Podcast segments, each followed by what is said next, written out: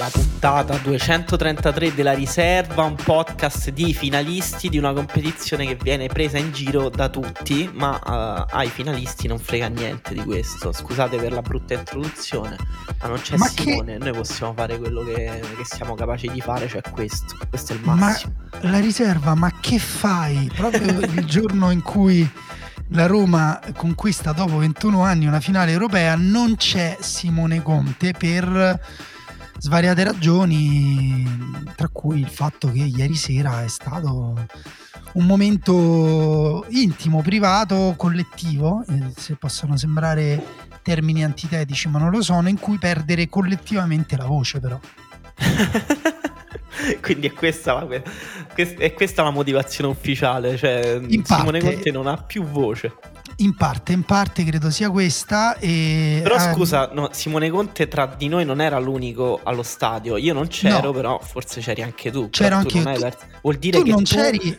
No, io non c'ero, ma perché vuol dire fino che... a prova contraria quelli con 40 di febbre non li fanno entrare, va bene? Ok, che abbiamo abbassato le misure, però insomma c'è un limite a tutto. No, però scusa, se il mio tampone è negativo, io ho 40 di febbre, ho tutto il diritto ad andare allo stadio, nessuno mi vuol dire niente. Questo però... forse questo è, so. È stranamente vero, nonostante... ha senso, cioè, è stranamente vero, nonostante devo dire ho avuto un virus, pensate, molto brutto, cioè non ce l'avevo da un po' di anni una febbre così brutta, però se tu hai ancora la voce vuol dire che sei tra quelli che, come ha detto Mourinho, hanno guardato la partita, non l'hanno giocata. Cioè Mourinho ha detto questa cosa, spiegami bene. No, prima della partita lui aveva detto si può andare allo stadio e guardare la partita oppure si può andare allo stadio e giocare la partita. Simone evidentemente l'ha giocata perché adesso è morto, invece te c'hai una voce perfetta, vuol dire che l'hai guardata proprio. No, allora io mi sono tenuto, cioè allora, chi non è mai stato allo stadio a Roma deve sapere che è... cioè la cosa più vicina è un musical, è andare a vedere un musical tipo Cats, cose così. È troppo vera questa cosa, non è un'esagerazione. Parte un'ora prima, ci sono una serie di canzoni, Campo Testaccio, come si chiama quella nuova, questa pop fatta per la gente? Mai sola mai? Mai sola mai, che devo dire, sentendola, quando è iniziata a girare, perché è recente, quanto tempo fa è uscita? Un paio d'anni forse. Quando la prima volta che è uscita di Marco Conidi, che pare che appunto sia stato Mourinho a voler mettere prima delle partite, o sbaglio? Anche questa è una cosa imprecisa. No, forse c'era già l'anno scorso, forse anche 2 anni fa. Comunque, insomma, quando è iniziata a girare così dicevo, ma ti pare che vado allo stadio e canto una canzone che sembra una canzone di quelle... la sigla di una serie TV teen drama, e invece devo dire che allo stadio ha molto senso, cioè quando fai la la la la la, cioè alla fine ti lascia andare. Poi c'è, vabbè, Roma e poi ieri sera è stata, ecco, questo secondo me entriamo anche in un tema calcistico, è stata una di quelle rare serate in cui ha senso lo stadio che canta tutta la partita, quasi tutta la partita. E ieri effettivamente dalla curva sud ai distinti, a tutta la Tevere fino alla nord e anche gran parte della Montemario, poi per me dovrebbe essere illegale mantenere, non so quanti erano, 4-5 mila biglietti di seggiolini vuoti in tribuna Montemario, perché troppo costosi, perché per autorità inesistenti, perché era un giorno e mezzo alla settimana e pioveva. Questo è per le autorità, ma non abbiamo abbastanza autorità. Sì, è vergognoso, cioè nel senso è senza senso, perché li avresti riempiti e sarebbe stato ancora più bello, ma è stato già bellissimo così. E sì, secondo me, ecco, calcisticamente parlando bisogna, l'obiettivo di qualsiasi squadra dovrebbe essere quella di arrivare a giocare partite così, partite di questo tipo, partite in cui il pubblico, cioè se c'erano 170.000 posti, ieri ci sarebbero state 170.000 persone allo stadio, tutte a cantare.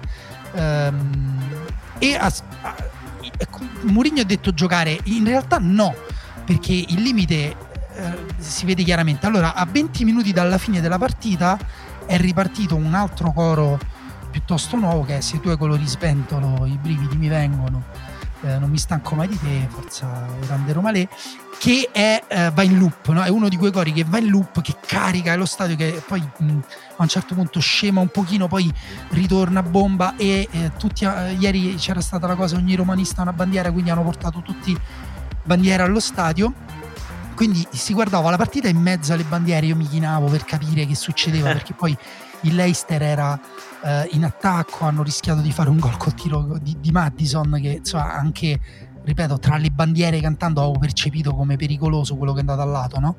E che poi ho rivisto negli highlights. Però quella cosa lì c'è stata, la squadra è stata sostenuta ed è stato molto bello, ed è stata anche una di quelle partite in cui, quando il tuo giocatore spazza, tira a caso, perdi tempo, tu fai sì, va bene, stai giù, perdi tempo, ci sta, anche questo è calcio, questo va detto e va riconosciuto, e poi qui mi fermo, va riconosciuto a Mourinho di aver creato questa cosa, cioè perché l'ha creata lui, ci ha portato lui a giocare una partita così dopo... l'equivalente per me è Roma-Liverpool, la semifinale, vabbè, Roma-Barcellona ovviamente, che era il 2018, sì. Era il 2 maggio 2018 Roma-Liverpool, e prima c'era stato appunto Roma-Barcellona, e aver creato questa situazione qua gli va riconosciuto, è merito suo, e quindi per questo gli perdono tanti mali. Sono passati 6 minuti e mezzo e non abbiamo ancora presentato la terza persona che in questo podcast. Abbiamo infranto varie regole. Beh, lui ci ha detto prima parlate voi, vuole fare il timido. Sì, sì, vabbè. Immagino che non lo conosciate, visto che è una persona che non è mai stata alla riserva, non fa mai podcast. Comunque diamo il benvenuto a Daniele Morrone. Ciao Daniele. Ciao a tutti, eccomi. E con Daniele Morrone abbiamo voluto avere quindi una terza persona non romanista, diciamo, che potesse permetterci di non sbrodolarci. Vabbè, almeno Daniele, a differenza nostra, non è solo romanista. Ma credo che sia anche poco romanista Daniele Morrone. No, questo non si può dire, dato che a casa sua è pieno di sue foto da bambino con la maglia della Roma. Ma perché la sua famiglia è molto romanista. Vabbè, comunque non entriamo in... Daniele, sei più romanista te o la tua famiglia? La mia famiglia. Ecco. Io ti stavo provando a salvare un po'. No.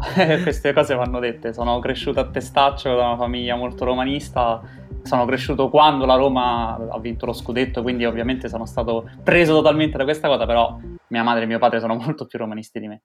E soprattutto con Daniele Morrone formiamo il trittico di persone meno adatto a parlare bene di Mourinho il giorno dopo in cui Mourinho porta in finale una squadra che non fa una finale europea da decenni. Io ho già detto tutto quello di positivo che potevo dire. Anche proprio dallo stadio. No, poi qualcuno uscendo dallo stadio dice: però lo sai che ha azzeccato i cambi, è stato bravo Mourinho. Allora io ricordo sempre, no? Perché bisogna mantenere insieme cose diverse, cioè non c'è uno sforzo terapeutico. Gianni Brera, dopo Italia-Germania 4-3, che è passata alla storia del calcio italiano come una delle più grandi imprese sportive della nazionale italiana, lui scrisse: sì, tutto bello, cioè ha fatto un articolo positivo, bella resistenza, però questa è, e apro le virgolette perché è una citazione esatta, miseria pedatoria. Cioè disse una cosa tipo quasi questo non è calcio. Io avevo vicino a me un ragazzo, perché poi c'è da dire un'altra cosa sul tifo e sul tifo romanista, che appunto Daniele dice io meno romanista della mia famiglia. Io ieri mi sono sentito meno romanista di generazioni più giovani di me, perché avevo vicino due ragazzi super romanisti che cantavano tutte le canzoni, che guardavano verso la sud proprio con occhi tipo che avrebbero voluto stare là dentro, che è una cosa che la mia generazione aveva meno. Cioè è scemata quella cosa nella mia generazione, è riuscita adesso, poi ci sarebbe da fare uno studio sul perché, ed è molto bello. Però anche questi dicevano no, però non si può giocare così, non teniamo una palla. E uno appunto mi guarda e mi fa: e che a una certa finisce la partita se spera, perché l'idea era quella, cioè che a un certo punto, e allo stadio per fortuna il tempo vola, si soffre di meno, però appunto non era veramente facile fare qualcosa di meglio, soprattutto nel primo tempo era evidente che la Roma poteva fare tanto meglio. Ma non lo so, nel senso che tu hai parlato che il precedente di questa partita, diciamo, è Roma-Barcellona. E l'anno scorso, cioè Roma-Liverpool in realtà, cioè la semifinale di Champions League. Sì, per l'atmosfera, perché comunque anche Roma-Liverpool, cioè c'è stata una rimonta mancata, però l'atmosfera era stata di sostegno continuo e di impresa in quel caso sfiorata. In questo caso, però, no, comunque infatti, questo caso è un'impresa minore, non è che non si sentisse questa cosa. No, l'anno scorso la Roma ha giocato una semifinale di Europa League col Manchester United, sempre con un doppio confronto in cui ha giocato l'andata in trasferta e il ritorno in casa, e comunque il ritorno era accolto con meno entusiasmo, un po' perché non c'era ancora la presenza allo stadio che c'è adesso, e un po' pure perché la Roma era riuscita a compromettere la propria qualificazione in pochissimi minuti nel secondo tempo della partita d'andata. Cioè, dopo aver chiuso il primo tempo in vantaggio 2-1, poi aveva completamente distrutto la propria qualificazione per varie ragioni, e riassumendo quelle essenziali: uno, ovviamente la forza del Manchester United, che a livello di talento era superiore e non poco a questo Leicester. Era il Manchester United di Solskjaer, che comunque arrivò secondo in Premier League, segnò quasi 100 gol in campionato, aveva una forza offensiva incredibile, e un po' pure perché la Roma di Fonseca era una squadra comunque effettivamente più fragile, che forse non avrebbe ieri chiuso una partita come l'ha chiusa la Roma di Mourinho, cioè vincendo 1-0, facendo, come hai detto tu, molto poco, però facendo fare agli avversari anche molto poco. Cioè io ieri ho avuto, ma per la prima volta dopo tantissimo tempo, la sensazione di una squadra che effettivamente rinuncia quasi completamente a giocare a calcio, perché la Roma proprio quasi dopo il primo gol già ha proprio rinunciato a fare qualsiasi cosa, però anche, cioè, ha votato completamente se stessa a non far fare niente agli avversari, perché Leicester poi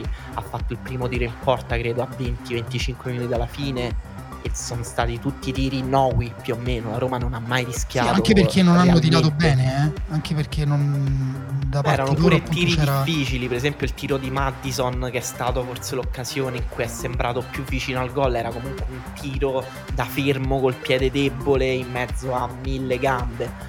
Però sfrutterei anche, come dire, il punto di vista più agnostico di Daniele Morrone per invece dirci la sua impressione. Allora Daniele, battaglia tattica. Quella la lasciamo a Lobanovskyi. Ho trovato che rispetto alla partita di andata, in cui le fasce dell'Leicester avevano creato problemi alla Roma, in questo caso, mettendo proprio i due giocatori che avevano creato più problemi, Lookman da una parte e Barnes dall'altra, effettivamente Mourinho è riuscito in qualche modo a disinnescare questa cosa, e Leicester non aveva veramente idea di come arrivare a Vardy. Vardy era isolato davanti con Smalling che lo riusciva a tenere, e abbiamo visto che la Roma si è votata a non far giocare, a non far succedere cose, però non sono dell'idea che fosse la scelta sbagliata, perché se tu riesci a non far succedere cose al Leicester, ne limiti tantissimo la capacità offensiva di una squadra che, va detto, se togli le fasce, la possibilità dalle fasce di arrivare a Vardy, non ha molte altre armi, giusto Maddison, che infatti è quello che ha fatto l'occasione, per il resto poco. Sì, su questo siamo d'accordo. Allora, nel secondo tempo anche Brendan Rodgers ha cambiato qualcosa ed è riuscito con Ineascio, insomma a un certo punto sembrava anche fosse passato in fase di costruzione in maniera un po' più decisa alla difesa a 3, c'era più movimento al centro e riuscivano ad arrivare al centro, e hanno anche, però questa è stata la mia impressione appunto un po' incasinata, ha aumentato la pressione.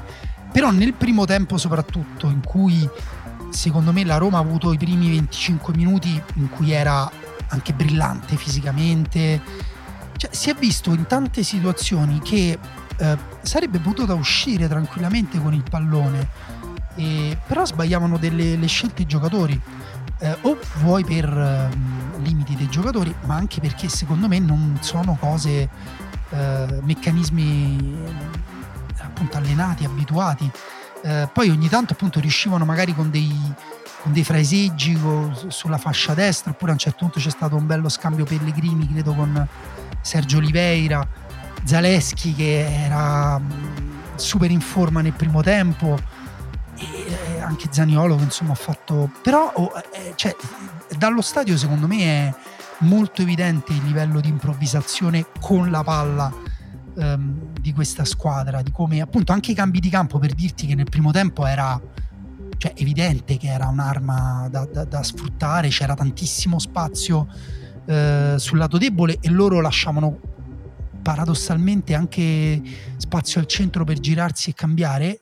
Zaniolo a un certo punto ha fatto un bellissimo cambio di sinistro, però appunto la Roma era quasi come se non sapesse come fare, cioè, come si fa a fare un cambio di campo? Devo dire che, vista dalla televisione, mi è sembrato chiaro che avessero chiesto a giocatori che possono portare palla di verticalizzare subito. Ad esempio Zalewski un paio di volte è stato ripreso perché aveva provato ad appoggiarsi o aveva provato a rallentare un attimo, perché Mourinho gli ha detto no, vai proprio dritto davanti a te, e infatti lui alzava la testa e lanciava subito. L'unico che aveva la facoltà di avanzare con il pallone era Zaniolo, e le azioni che abbiamo visto di Zaniolo sostanzialmente era lui che riceveva palla nella tre quarti della Roma, abbassava la testa, caricava e faceva 20 metri palla al piede tirandosi dietro le persone fin quando non gli facevano fallo. Per il resto era palla davanti per cercare Abraham e da là vedere cosa succede. Anche questo ho sentito un commento molto malinconico ieri. A un certo punto, dopo un'azione di Zaniolo, uno ha fatto un tempo, te li magnavi tutti. Mamma mia, che tristezza, dai. Non sono commenti da fare, dai. Però gli è uscito proprio dal cuore, perché era proprio... C'era però un meccanismo, secondo me, dovrei rivederla la partita, però mi è sembrato che cercassero Pellegrini che tagliasse tra Fofana e Pereira poi in area di rigore. Cioè sì, la verticalità era per Pellegrini. Come il gol che hanno fatto all'andata, e sì, infatti hanno costruito un'altra azione leggermente diversa, però comunque con gli interpreti simili, cioè Zalewski che dà una palla di prima in profondità per Pellegrini che poi tira di sinistro schiacciando un po' la palla, però quello è un meccanismo che la Roma fa sempre. Col Bodo Glimt, per esempio, al posto di Pellegrini c'era Zaniolo, cioè è proprio una situazione che hanno implementato da quando Zalewski è entrato in squadra. Ieri Zalewski comunque un'altra partita notevole, secondo me. Sì, poi a un certo punto era stanco, ma anche tecnicamente si vede che ha un controllo superiore rispetto a tanti compagni. Sì. Poi si prende responsabilità con il pallone, che è una cosa che nella Roma, devo dire, serviva. Cioè un giocatore che dalla fascia si prendesse responsabilità, perché se no rischi sempre di avere soltanto i giocatori nella fascia centrale che se le prendono o che si allarga. Invece no, serve che in uscita qualcuno abbia la proprietà tecnica ma anche la voglia di fare qualcosa di più, di passare il pallone e poi vedere cosa succede.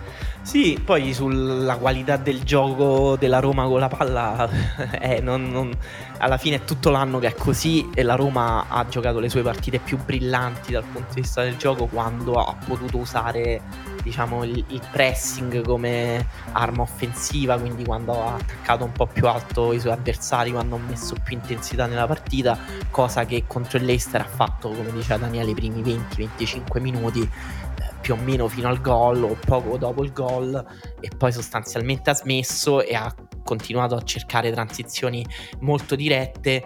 Però il modo in cui si è difesa, la prestazione individuale dei giocatori e anche l'organizzazione in difesa posizionale è una cosa che la Roma aveva come tallone d'Achille negli ultimi anni, che non ha mai saputo fare bene una fase di difesa posizionale. Anche quest'anno comunque non l'ha fatta bene, anche perché non ha i giocatori per farla. Invece ieri tutti i giocatori hanno giocato bene. Pellegrini ha fatto un'altra grandissima partita su Tielemans, che comunque era un'arma offensiva dell'Leicester, che però è stata completamente disinnescata. Oliveira e Cristante hanno giocato benissimo sulle mezzali, Maddison e Dewsbury Hall, che sono molto forti secondo me. E soprattutto secondo me i due mismatch enormi erano quelli Lookman, Ibañez e Barnes, Mancini, e invece ieri tutti e due hanno fatto una grande partita. Beh sì, perché come dicevo, l'idea di non far succedere cose, quindi di non andare a cercarli alto, con loro sono abituati ad uscire con il pallone e trovare poi le fasce, in realtà ti limita anche la possibilità di avere Mancini 1 contro 1 con Barnes, che se lo può mangiare Barnes in quel caso, perché Mancini non è un difensore da 1 contro 1, o avere Lookman contro Ibañez, in cui Ibañez è bravo a volte invece si dimentica come ci si difende, e quindi rischi di creare dal niente la possibilità per Leicester di fare cose, invece difendendo di più basso, aspettandoli nelle media anche l'occasione da gol, e alla fine la Roma era in vantaggio e non ha fatto fare niente a Leicester. Sì, secondo me era il tipo di partita che in questo caso era più adatta ai giocatori che aveva, secondo me. Sì, facilitati secondo me anche un po' da Leicester, che non, cioè, andava verso l'imbuto centrale. Le poche volte che hanno allargato il gioco nella tre quarti hanno smosso le cose, qualcosa hanno creato, però non, appunto, anche Leicester a me sembrava accettare questo contesto che dite voi, in cui veniva lasciata la palla e però poi sbattevano un pochino la testa contro il muro, che poi, se non ho capito male, ma chiedo all'esperto di calcio europeo Emanuele Atturo se è così, è un po' come è andata pure con Olympique Marsiglia Feyenoord. Così, nel senso, secondo me il Marsiglia ha giocato una brutta partita in generale.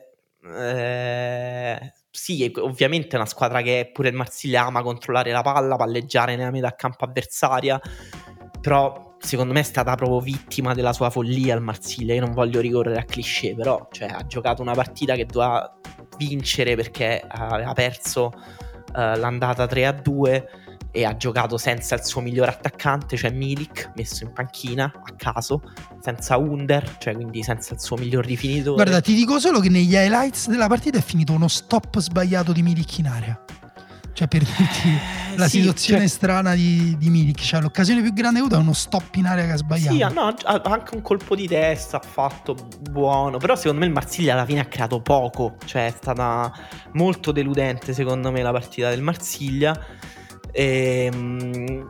Però scusate se torno su questo punto, però è un po' un sassolino che dobbiamo toglierci, perché pochi giorni fa c'è stato l'anniversario dell'annuncio di Mourinho alla Roma, e molti ce l'hanno anche ricordato, cioè qualcuno ha scritto su Twitter un anno fa la migliore puntata della riserva e durante quell'annuncio ovviamente le reazioni erano un po' il contrasto tra di noi.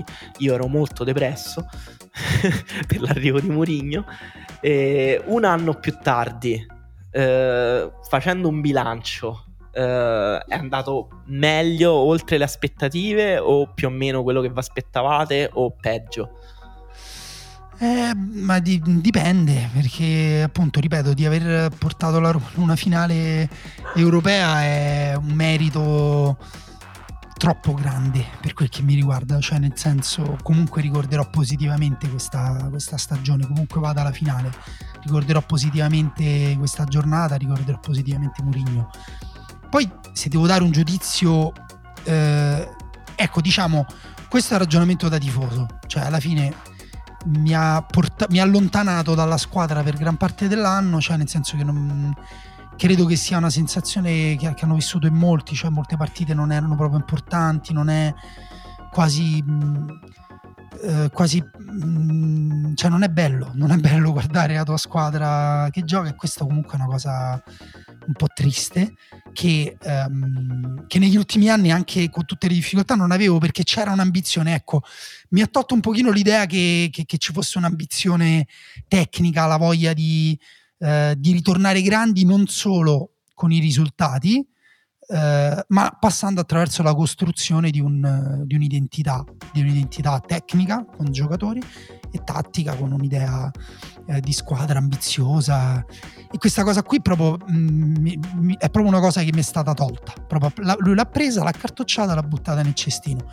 Questo da tifoso è un ragionamento complesso che prova a tenere insieme tutto, però come dire, sono contentissimo di questa finale e ripeto, è per forza di cose una cosa positiva, però poi c'è il ragionamento invece critico, appunto, da, diciamo, se fossi dirigente, facciamo il classico gioco che tutti i tifosi fanno, si immaginano dirigenti della propria squadra. Mi sembra che comunque si sia costruito poco, cioè nel senso, mi sembra poco futuribile il successo ottenuto in questo momento. Non è neanche il momento esatto per ragionarci, perché appunto c'è la finale, bisogna vincere sulla finale, però la mia grande domanda è: vabbè, poi che faccio? Cioè, da qui domandiamo, perché ho un po' paura che si torni anzi che si possa andare a stare peggio subito dopo Mourinho, o anche l'anno prossimo se non ci sarà una programmazione come dire studiata. E qui però vi faccio una domanda a voi pure, positivo o negativo, ma quanto è legato il giudizio di stagione positiva o negativa al fatto che Mourinho resti o non resti l'allenatore della Roma anche la prossima stagione?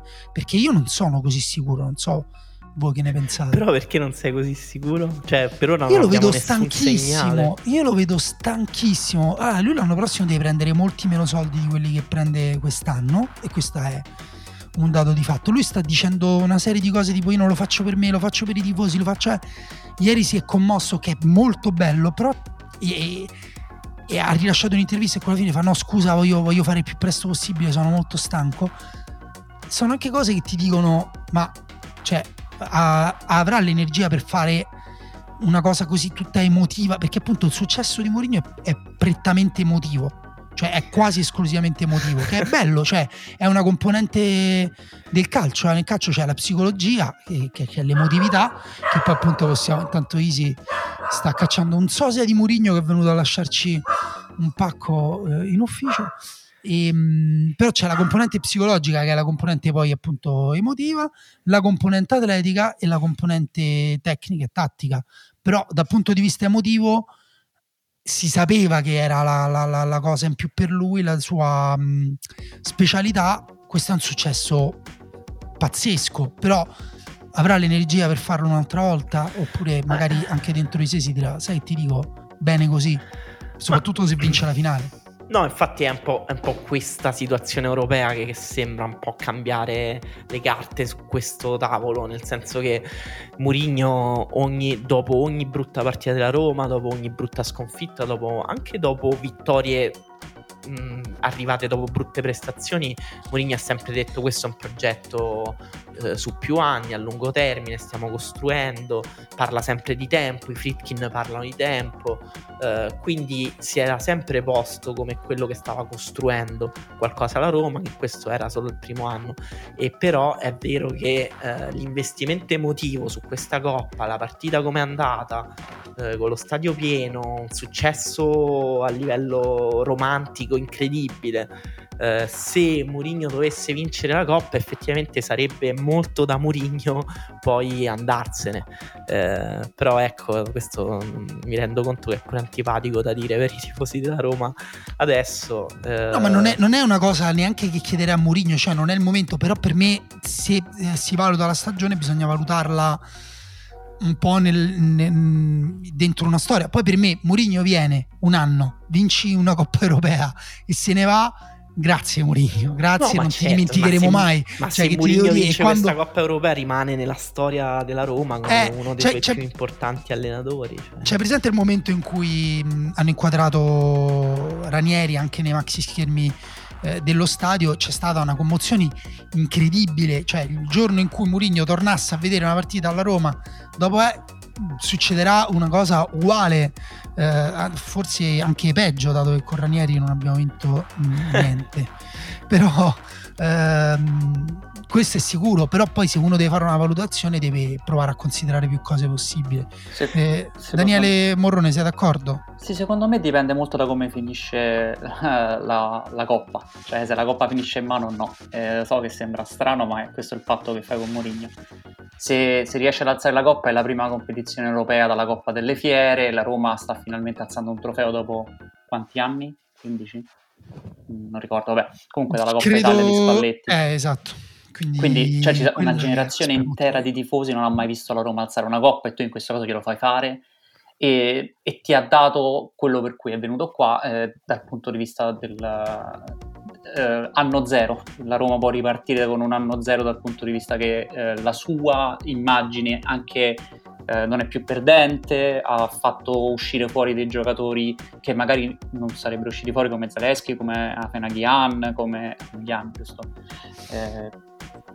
Sì, ma diciamo che sono giocatori che lui ha anche in modo un po' manipolandoli, li sta utilizzando per far vedere che la sua immagine è quella del rinnovatore, dell'inizio del progetto. Però questo è il patto che fai con Mourinho. Poi lui, quando vede che ha raggiunto il massimo possibile dal gruppo, se ne va. È successo sempre così, no? Una volta in cui è capito che non ce la fa ad andare oltre, questa Roma non so se può veramente costruire qualcosa di più rispetto a una qualificazione europea e a vincere questa coppa, quindi effettivamente non so se lui riesca a dare qualcosa in più anche dal punto di vista emotivo dopo aver creato questo ambiente qua e alzato la coppa. Nel caso in cui non dovesse vincere la coppa, a quel punto rimani con i bei momenti di questa cavalcata, però ti rimane anche un campionato in cui Roma ha fatto il suo, non ci sono grandissimi squilli, ha giocato meglio contro l'Atalanta all'andata e al ritorno, però è la peggiore Atalanta da anni. Contro le grandi squadre forse possiamo dire che non ce n'è una partita specifica. Ha fatto bene nel derby di ritorno, sì, c'è il derby, esatto. Derby comunque di ritorno. E, sì, guarda, tutto questo è vero.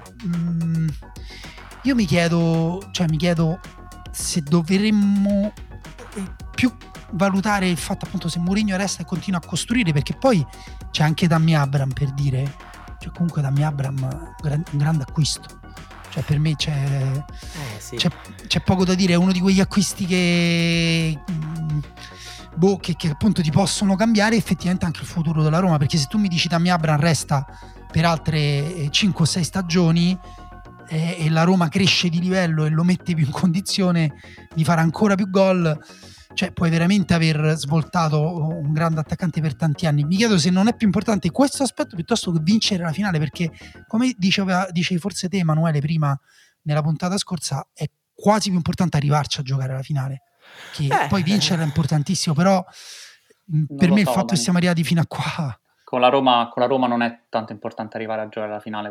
Con questa Roma qua devi alzarla alla coppa, perché devi dare un segno ad una generazione intera dei tifosi. Comunque, è troppo importante. Tutte quante le finali. 14 anni, perché era il 2008 quella Coppa Italia. Sì.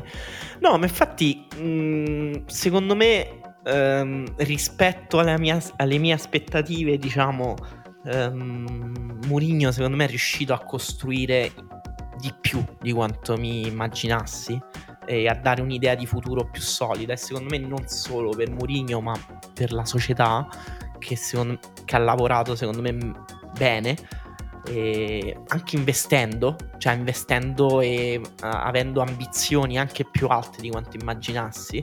Abraham è un esempio perfetto all'incrocio di tutte queste cose, perché è un acquisto voluto da Mourinho, un acquisto pagato molto, perché comunque la Roma ha pagato Tammy Abraham 40 milioni, che per la Roma sono una quantità di soldi assurda, e però è un acquisto che sembra guardare molto al futuro, come dicevi pure te, e a livello effettivamente psicologico, emotivo, di forza mentale, Mourinho è riuscito a fare qualcosa a questa squadra, perché è vero, come diceva Daniele Morrone, che nei grandi confronti la Roma continua ad avere un andamento più o meno simile a quello dell'anno scorso.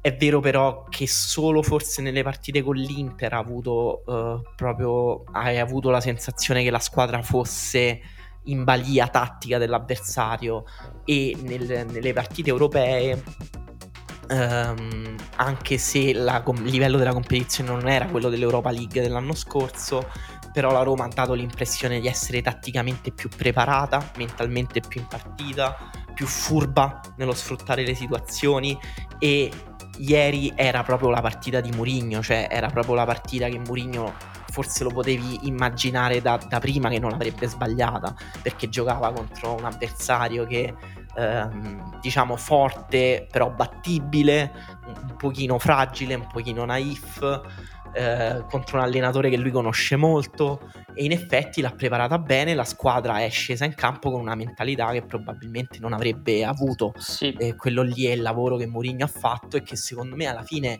si porterà anche il prossimo anno la Roma, con senza Mourinho, ma secondo me con però insomma vediamo, perché ormai Daniele mi ha messo questa pulce nell'orecchio.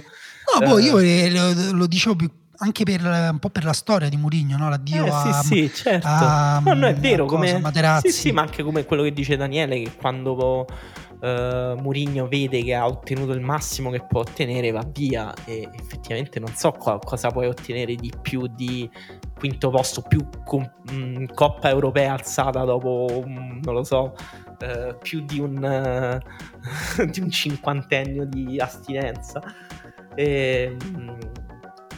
Quindi alla fine, cioè la cosa, diciamo, che si poteva prevedere in positivo come best case scenario quando è arrivato Mourinho, secondo me, è che in un contesto in cui lo spogliatoio era fatto di giocatori meno di alto livello rispetto alle sue ultime esperienze al Manchester United, al Tottenham, quindi con meno prime donne, meno polemiche, anche squadre meno esauste a livello di finitezza del ciclo, fosse riuscito magari a entrare più nella testa di giocatori modesti fondamentalmente. Effettivamente questo è successo, cioè nel senso Mourinho non è riuscito a migliorare tecnicamente molti giocatori, a livello tecnico forse l'unico molto migliorato è Pellegrini. Però per Pellegrini c'erano. È anche una questione d'età. Ad Ancelotti hanno chiesto come ha fatto a cambiare Vinicius, e lui ha detto ma Vinicius era solo una questione di fiducia, poi è cresciuto con l'età, ha giocato di più, ma poi tutto qui, cosa... sì, tutto qui ha detto. No, questa cosa poi si ricollega a quello che diceva Daniele sull'ambizione, cioè Mourinho è vero che ti ha dato questa maggiore sicurezza nei propri mezzi, però ha anche abbassato il tetto dell'ambizione tattica della squadra. Io rimango dell'idea che sia più facile organizzare una stagione preparando per arrivare a giocare così contro il Leicester, che invece organizzare una stagione preparando per giocare come voleva Fonseca, in modo più protagonista. Sì, però creare... non ho detto che sia meglio una cosa rispetto all'altra. No, non sto dicendo che sia meglio, sto dicendo che però appunto tu stai chiedendo alla squadra delle cose che puoi organizzare perché sei Mourinho, ma poi vuoi crescere, vuoi fare qualcos'altro, vuoi essere protagonista contro anche le squadre più grandi.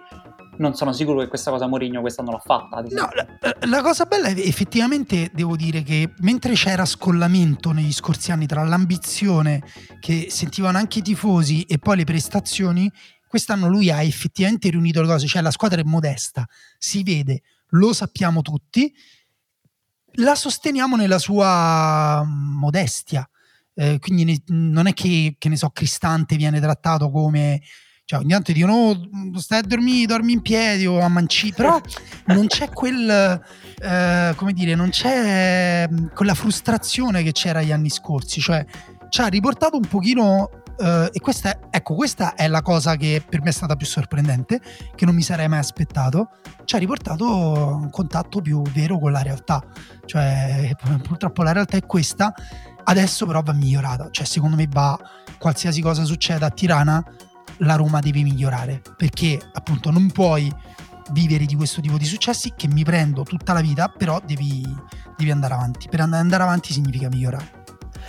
Sì, poi ecco, ieri ci sono state dopo la partita anche tante analisi sul significato di questa finale europea di una squadra italiana. L'ultima finale europea di una squadra italiana era stata l'Inter in Europa League, in quell'anno stranissimo in cui c'erano gli stadi vuoti, la stagione era ripresa durante l'estate, poi bisogna andare ancora indietro all'Inter di...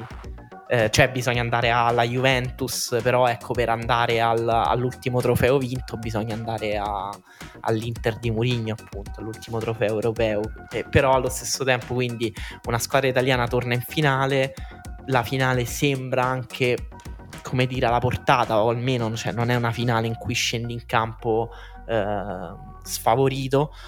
E però allo stesso tempo ci sono molte tare sulla competitività della Conference League, sul valore che ha questa competizione, prima edizione, però ecco, non so voi come la vedete da questo punto di vista, però secondo me rimane molto significativo il percorso della Roma, che comunque ha vinto, cioè è passata per 14 partite facendo i preliminari, battendo avversari che, lo dico serenamente, secondo me gli anni scorsi non sarebbe riuscita a battere. Esatto, ma anche il Leicester francamente, come penso si sia capito, cioè, l'ha fatta sembrare la Roma una squadra veramente poca, cioè è stato bravo Mourinho, è stata brava la Roma a ridurre Leicester al proprio minimo comune denominatore, cioè proprio era una squadra ridotta all'osso. Però per me, cioè, a parte da tifoso, cioè, io voglio bene anche al bonsai, cioè, penso di poterlo dire, penso che sia così per tutti i tifosi della Roma, quindi non, cioè, se ci sta bene il bonsai, ma figurati la Conference League. Per chi non lo sapesse, il bonsai è un trofeo, letteralmente un bonsai, che la Roma ha vinto durante un torneo estivo contro, non mi ricordo, grandi squadre comunque, però era riuscita a vincere quel trofeo. Però un bonsai, cioè lei contro il Real Madrid, però un bonsai molto bello, un bonsai molto bello, che però era diventato immediatamente un meme, il meme di Florenzi che alza il bonsai, e c'è stato anche un epilogo drammatico, perché a quanto pare nel raptus violento del padre di Scamacca a Trigoria pare sia stato danneggiato anche il bonsai. Sì, quello è il mio aneddoto preferito, perché appunto cioè, nel senso, io voglio bene, cioè, riparatelo questo bonsai, rimettetelo là. Allora, il bonsai era della Mabel Green Cup, io trovo un articolo del Romanista e si chiama "Ecco la Mabel Green Cup, il bizzarro trofeo bonsai vinto dalla Roma contro Real Madrid", che comunque scusa, se tutti vuoi comprare quel bonsai, cioè quanto paghi in bonsai così? Oh, guarda che è proprio un piccolo alberello, eh? Cioè, se tu fossi un uomo molto piccolo, quello sarebbe un albero magnifico, l'albero più bello che tu hai mai visto in vita tua. Ma tra l'altro è più difficile crescere un bonsai del genere che fare una coppa. No, il problema vero è che ti hanno dato un trofeo deperibile, che se tu non sai tenere poi muore, e quello può diventare veramente una metafora bruttissima che nessun tifoso vorrebbe. Pensa, vai, noi siamo stati, ecco, rendiamo onore anche, siamo stati a Milano a vedere Milan-Fiorentina domenica scorsa, abbiamo visitato il museo di Casa Milan, bellissimo, la sala quella con tutte le coppe campioni, con le coppe intercontinentali, là ho detto ecco a che servono, però effettivamente devo dire mi fanno provare provo qualcosa per questi oggetti di latta. Pensa se tu vai nel museo della Roma un giorno e trovi il bonsai morto. Perché che fai? Lo togli? Che fai a quel punto? Però sono tutti i paradossi dentro cui i tifosi della Roma stanno benissimo. Un altro piccolo appunto. Abbiamo parlato all'inizio dell'incredibile atmosfera dell'Olimpico. Atmosfera diversa di cui abbiamo parlato lunedì di Milano. Però anche lì io i brividi ce li ho avuti quando è entrato il Milan in campo. La curva sud del Milan era molto molto presente, manca forse quella coesione proprio sociale, cioè il fatto che in Tevere ieri era come stare in curva, cioè che però credo sia più una cosa della città. No, ma in generale secondo me dopo un anno e un paio di mesi dal tentativo di progetto Superlega, ieri abbiamo visto delle curve veramente spettacolari. Marsiglia, l'occasione di Milik che sbaglia lo stop, il settore dietro del velodrome sta praticamente crollando perché ballano, è incredibile. Io voglio vedere cioè quelle cose là, voglio continuare a vedere. Sì, ma anche ad Ibrox Park i tifosi dei Rangers, anche a Francoforte, vabbè, la tifoseria dell'Eintracht forse MVP come tifoseria quest'anno di nuovo, ma con coreografia incredibile iniziale e invasione di campo finale per festeggiare la qualificazione. È stata proprio anche una grande vittoria della cultura ultra, secondo me, ieri, e anche della presenza dei tifosi allo stadio, di quanto la presenza fisica negli stadi e anche di un coinvolgimento popolare anche dei tifosi rappresenti un po' l'anima di questo sport. Quando si fanno questi discorsi si rischia sempre di essere retorici, però veramente basta vedere quei video là delle coreografie, delle curve degli ultra per avere anche il senso di un calcio molto diverso da quello immaginato dai dirigenti, e allo stesso tempo del valore di queste competizioni su cui noi poi discutiamo a tavolino in modo astratto, però il valore della Conference League te lo dà la curva del Marsiglia ieri, te lo dà l'Olimpico pieno ieri, quello è il valore della Conference League. Infatti, sì, questo è vero. Io sono dell'idea che l'errore è stato allargare la Champions League, invece tu devi fare la Champions League più stretta possibile e aumentare il numero di competizioni. Devi fare tipo 5 diverse competizioni europee, così hai più squadre possibile che si possono giocare una coppa. Guarda, è interessante, vi posso chiedere una cosa che io ho pensato ieri. Diciamo è oggettivo per la gerarchia calcistica che le due squadre ieri in campo siano inferiori, abbiano vissuto fortune tecniche e sociali minori rispetto, che ne so, a una squadra che è arrivata agli ottavi di finale in Champions League. Però più importante è giocare questo tipo di partite. Qua c'è una semifinale, cioè il valore di una semifinale come concetto, semifinale, è superiore forse anche al valore di, appunto, del rapporto tra Champions e Conference, perché veramente la Conference League, cioè, l'hanno inventata, ma se non la inventavano non è che noi gliela chiedevamo, cioè non ce ne frega un cazzo la Conference League. Però è una semifinale, è proprio l'idea di semifinale. Secondo voi è meglio fare un ottavo di finale di Champions oppure una semifinale di Conference? Cioè, questo è l'eterno dilemma, effettivamente. C'era, mi ricordo anche forse una domanda sulla posta dell'ultimo uomo in cui Fabrizio rispondeva alla domanda: meglio fare finale Champions League o vincere l'Europa League?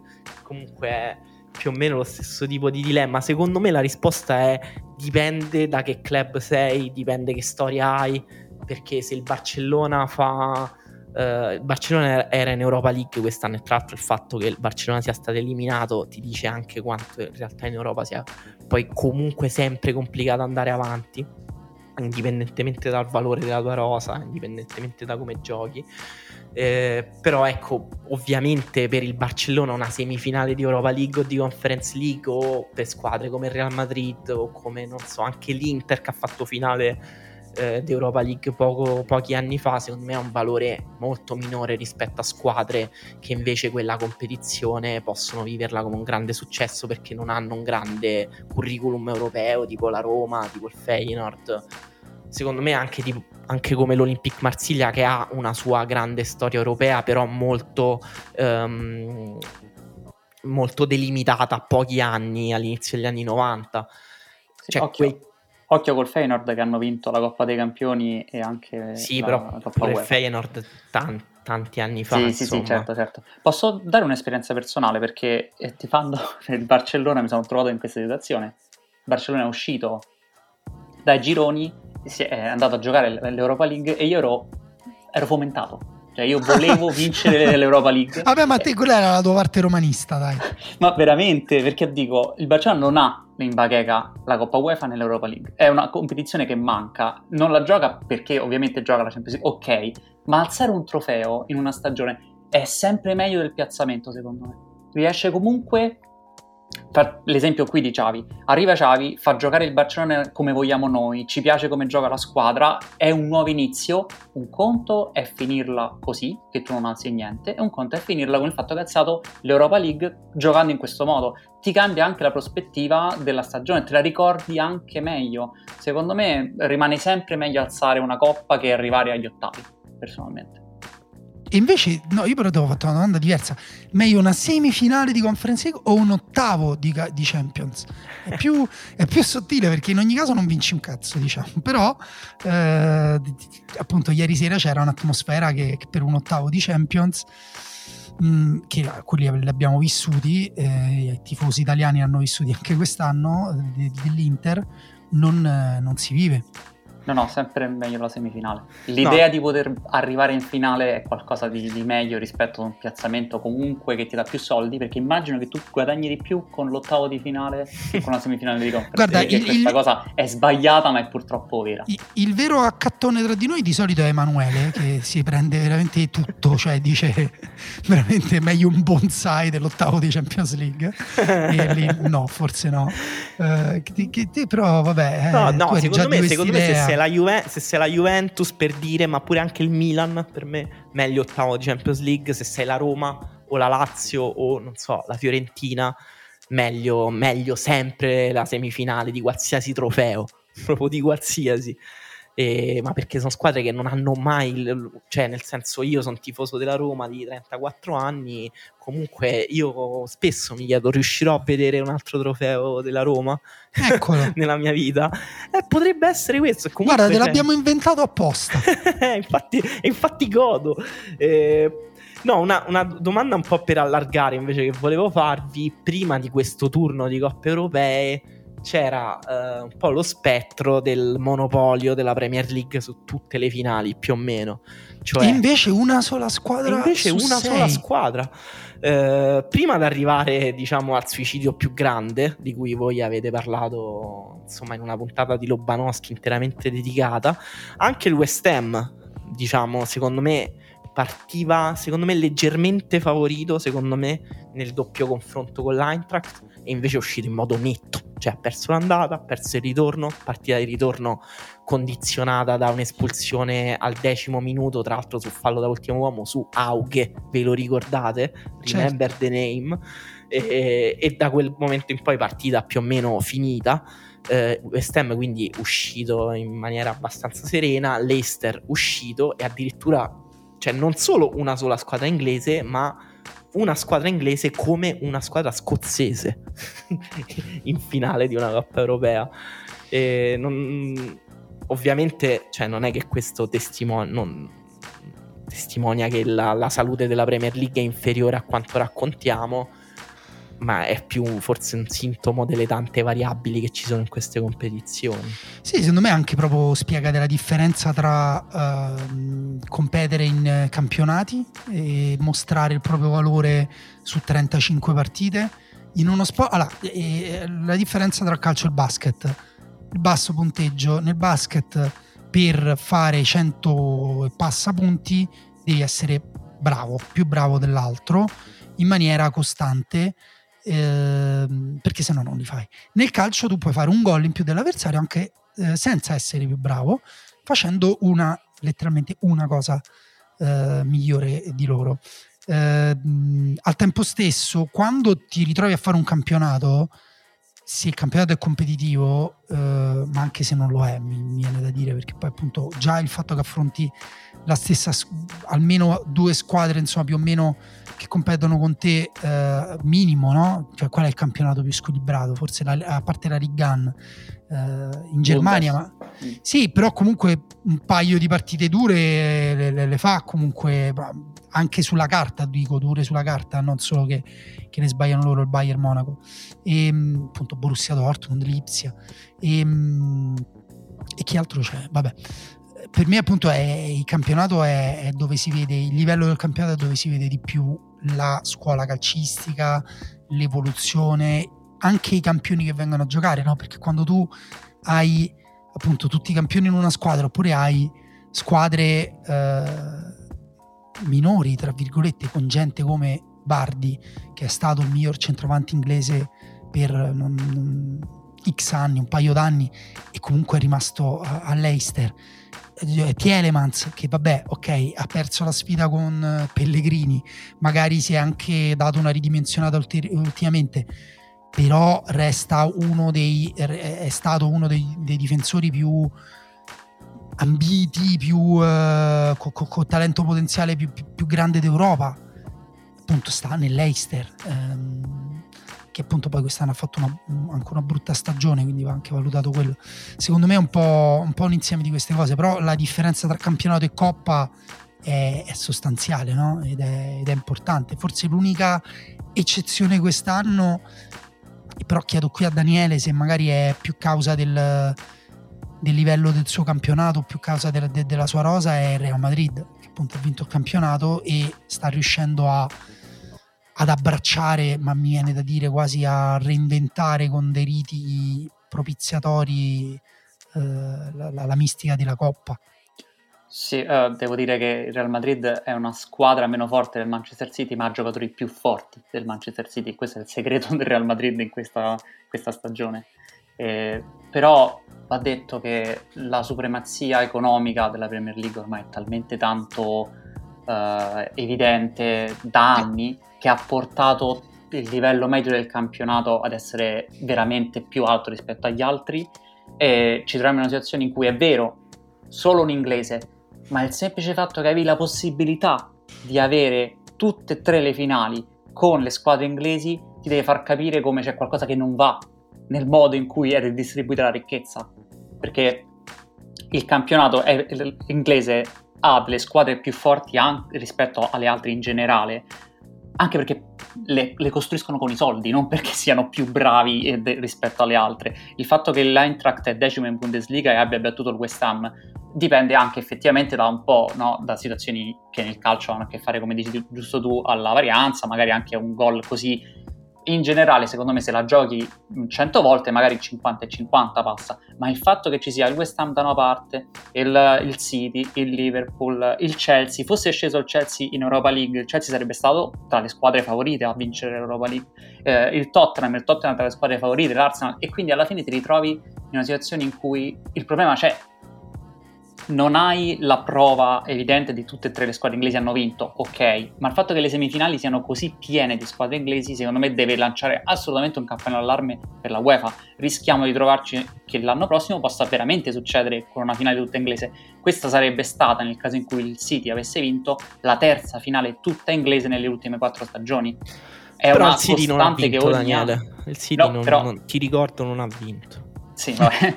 Però no, Daniele è tifoso del Barcellona, no? Di Guardiola. Sì, esatto. Il fatto è che ogni anno... Perché avete passato un'ora a insultare Mourinho, però adesso dobbiamo un po'... insultare... Ah sì, sì, è quel momento della trasmissione. Va bene, ok, mi preparo. È quel pezzo del tuo libro su Mourinho e Guardiola. Lascio subito la parola quindi a voi per partire e insultare Guardiola. No, ma il punto non è tanto quello, il punto è, vabbè, ovviamente bisogna un pochino entrare in dialettica con quello che è diventato un po' il discorso a nostro malgrado comune sul calcio, no? Quindi per cui appunto l'insuccesso in una partita singola così assurda, perché stava sopra di 2 gol al 90° scaduto. Nel calcio non ci sono i minuti di recupero, quella partita l'ha vinta il Manchester City e questo non è una cosa che si possa sottovalutare,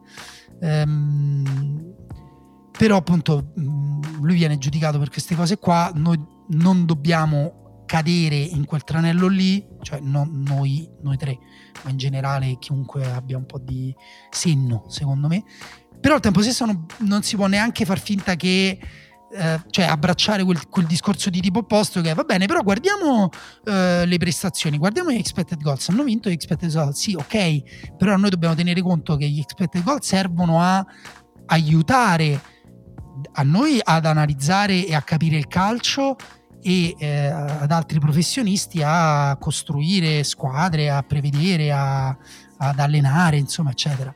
Però poi c'è sempre il calcio giocato che dice la sua, e in questo caso Daniele ha detto il Real Madrid ha giocatori più forti del Manchester City, qualche giocatore più forte, e in campo ad aver fatto l'impresa di fare 2 gol in 1 minuto e mezzo al Manchester City e poi a fargli il terzo nel recupero non ce n'erano tanti, c'era Benzema, ma il centrocampo era Camavinga, Valverde. Adesso anche qui discorso super polarizzato, guardate Camavinga se fanno giocare i giovani, qualcuno ma stai scherzando, ma Camavinga è un talento che da noi sarebbe capitano della nazionale, no, Camavinga in realtà ha tutte le difficoltà che hanno tutti i giovani, a Rennes gli sono state date troppe responsabilità, ha giocato male un anno, ha fatto 3 partite in nazionale, in una Deschamps l'ha accusato pubblicamente di un errore che secondo me manco era un errore suo, una mancata pressione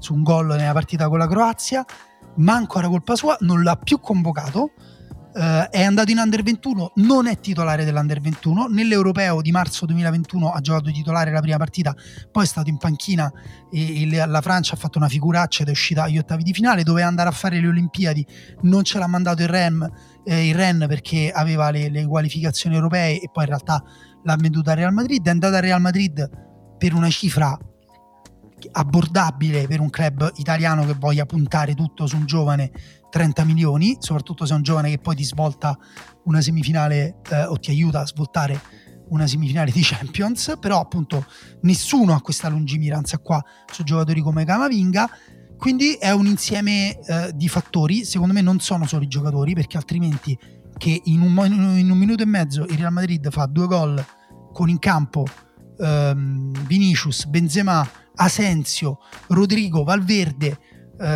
Camavinga, Carvajal e Mendy, Militao e Nacho, io non ci credo, cioè non ci credo che quella è la spiegazione. No, è vero come dicevi te, poi questi sono proprio i momenti della stagione in cui si aprono i processi a Guardiola e da una parte Guardiola porta sempre le sue squadre in semifinale di Champions, e se le porta sempre in semifinale non è mai un caso, ma è frutto di una grandissima programmazione, di un grandissimo lavoro, di una costruzione di squadre, di 11 che sanno interpretare benissimo anche le partite di Champions League, che è la cosa di cui viene accusato Guardiola, però allo stesso tempo lo score nelle semifinali di Champions di Guardiola comincia a essere cronico, patologico. Se non sbaglio ne ha perse 6 su 9, correggetemi su questo. No, ma parte Daniele verifica sta cosa perché è interessante, però guarda, secondo me il Manchester City ha sbagliato l'atteggiamento psicologico, no. Cioè in campo è Laporte che litiga con Modric, Ederson che perde tempo, in 20 minuti si è fatto riprendere 2 volte dall'arbitro, no. C'era qualcosa che non andava, no, perché se non può essere un caso che Guardiola porta sempre le squadre in semifinale, non può essere manco un caso che però perde sempre le semifinali, che non fa una finale di Champions da moltissimo tempo, dico prima dell'anno scorso, però okay. Cioè, sì, comunque, poi che comunque posso dire finale veramente giocata veramente male, e, tra l'altro questa partita secondo me, intanto volevo sapere da Daniele un po' un'opinione su Daniele Morrone, un'opinione su questa cosa, cioè nel senso è troppo crudele dire che non è un caso il fatto che Guardiola perda molto spesso in semifinali di Champions, comunque perde più spesso di quanto vinca. Guarda, sono dell'idea che Guardiola creda ancora di più lui a questa cosa che noi, cioè lui sono sicuro che crede che ci sia una sorta di maledizione nei suoi confronti e che qualcosa non va nei suoi metodi per arrivare a queste situazioni, ed è uno dei motivi che lo portano spesso ad avere un atteggiamento quasi nevrotico in campo nei momenti decisivi. E anche l'altro ieri nel finale aveva le maniche del maglioncino sopra ai gomiti, se li aveva tirati su sopra i gomiti e se li continuava a toccare perché doveva fare qualcosa, stava pensando a fare qualcosa e non sapeva come visualizzarlo in sostanza.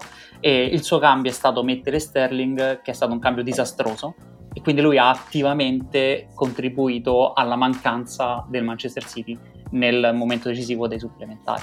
Poi nel fatto che i 2 gol siano arrivati anche anche un po' casuale, va detto, però questa cosa poi aumenta ancora di più l'idea che ci sia appunto una sorta di maledizione nei suoi confronti, o almeno penso che sia così. Lui ha effettivamente sbagliato la finale di Champions League, ma ricordiamoci che giocò delle semifinali contro il Paris Saint-Germain ottime, in cui il City riuscì a raggiungere finalmente la sua prima finale di Champions League e riuscì a togliersi, sembrava, questa scimmia che però evidentemente lui stesso sente che fin quando non raggiunge il risultato la stagione non è completa, e questa cosa la trasmette in qualche modo ai giocatori, perché ieri erano troppo nervosi. Una squadra che gioca in quel modo è una squadra che vuole controllare in quel modo, perché il City era sceso in campo per controllare, e l'idea che tu voglia controllare così tanto significa anche che hai paura che ti possa succedere qualcosa, e quando quel qualcosa succede, come al 90°, crolli completamente dal punto di vista psicologico. I supplementari potevano pure non giocarli, potevano tranquillamente lasciare la vittoria al Real Madrid direttamente, perché tanto la prima azione è buona, fanno quel fallaccio nel senso di azione stupida su Benzema, fallo stupido, esatto, un fallo stupido che porta al rigore stupido. Quindi, Ruben Dias sei stupido, lui è riuscito, questo se l'hai detto Ruben Dias allo specchio la sera. Guardiola è riuscito negli anni a costruire un qualcosa che non c'era, perché non esisteva questo Manchester City in grado di arrivare in semifinale di Champions League prima di lui in modo così consistente, nonostante stia anche dominando insieme a Liverpool la Premier League da anni, quindi è una delle squadre migliori d'Europa. Però effettivamente lui non è o non riesce lui stesso e quindi lo trasmette ai giocatori, non riesce a trasmettere ai giocatori, sentono che c'è questa spina che non riescono a togliersi, e il Real Madrid con questo ci va a nozze. Trovo che sia proprio il match perfetto in cui una squadra che pensa che per volere divino loro arrivano in finale all'altra squadra che pensa che c'è un demone che li tira giù ogni volta o che gli tirano Zeus e gli spara il fulmine addosso per cambiare la situazione. Sì, va detto anche un po', scusa, la cosa Dani che hai detto però dei giocatori, mi ha fatto venire in mente una cosa che ha detto Evra dopo la partita, ha detto a Guardiola non piacciono giocatori di personalità ma di burattini. Secondo me è un luogo comune, cioè nel senso è l'ennesima cattiveria inventata, perché penso che se Guardiola potesse avere Benzema sarebbe così a occhio, credo sarebbe contento. E Messi non era un giocatore senza personalità. Ricordiamo che se l'esempio che qualcuno vuole portare è quello di Ibrahimovic è sbagliato, perché semmai lì ha mostrato Guardiola di aver avuto le palle di scegliere il giocatore di personalità da assecondare, cioè Messi, e quello di personalità più minaccioso se vuoi dal punto di vista fisico, però da defenestrare, e da avuto ragione insomma a livello storico mi pare di poter dire, a meno che vogliamo dire che l'industrializzazione forzata di Stalin sia stato un bene necessario, un male necessario, scusate, ma insomma voglio dire appunto poi abbiamo anche dei valori, e il valore del Barcellona con Messi falso 9 è un valore per me intoccabile, un diritto umano a cui siamo arrivati con secoli di evoluzione. Però è vero che ha costruito una squadra con tanti soldi, capace di ottenere delle belle semifinali, però forse con dei giocatori che mostrano un pochino il suo limite nello sceglierli. Cioè a me Grealish piace tantissimo, però che è successo? È stato Guardiola, è stato il Manchester City, il cambio, il fatto che ha lasciato la squadra di quando era piccolo, di cui era tifoso da sempre, oppure è diventato un pescio frio per ragioni sue Grealish? Ma io sulle occasioni di Grealish non sono così severo, nel senso ha fatto delle grandi occasioni in cui però tu Emanuele hai usato spesso in passato le metafore del pene che può essere più o meno eretto, giusto? Confermami.